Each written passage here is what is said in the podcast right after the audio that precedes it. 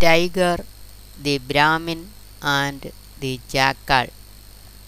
Once a Brahmin was passing through a forest when he came across a tiger caught in a trap.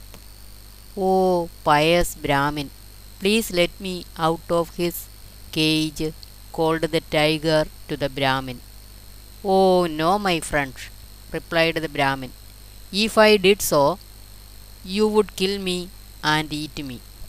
The tiger swore to not kill him and promised he would be the Brahmin's slave for his entire life. Listening to the tiger plead, the Brahmin's heart softened and the, he released the tiger from the trap. The tiger immediately pounced on the man and cried, What a fool you are!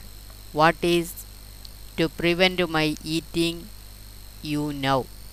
The Brahmin pleaded for his life.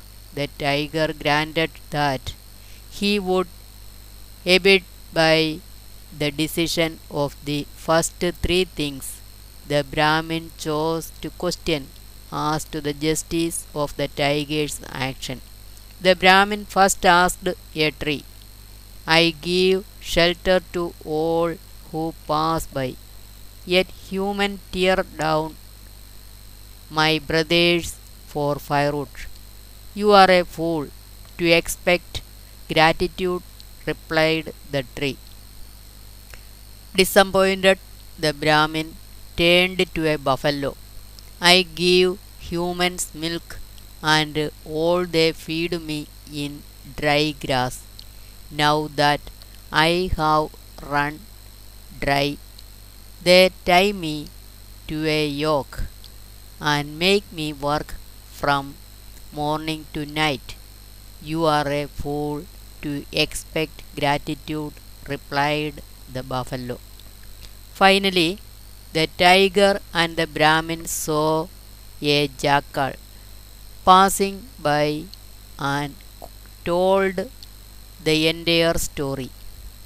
How very confusing, replied the jackal, shaking his head.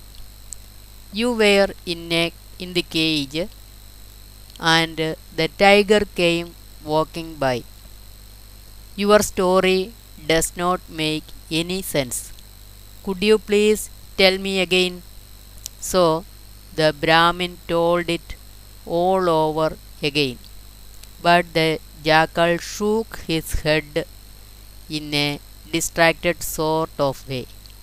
I do not understand. The cage was in the tiger, and you came walking by. What a fool you are! The tiger exclaimed. I was in the cage, and the Brahmin came walking by. Of course, my dear tiger, replied the jackal, I was in the cage, and you came walking by. But how is that possible? The tiger was now getting impatient, as he was very hungry.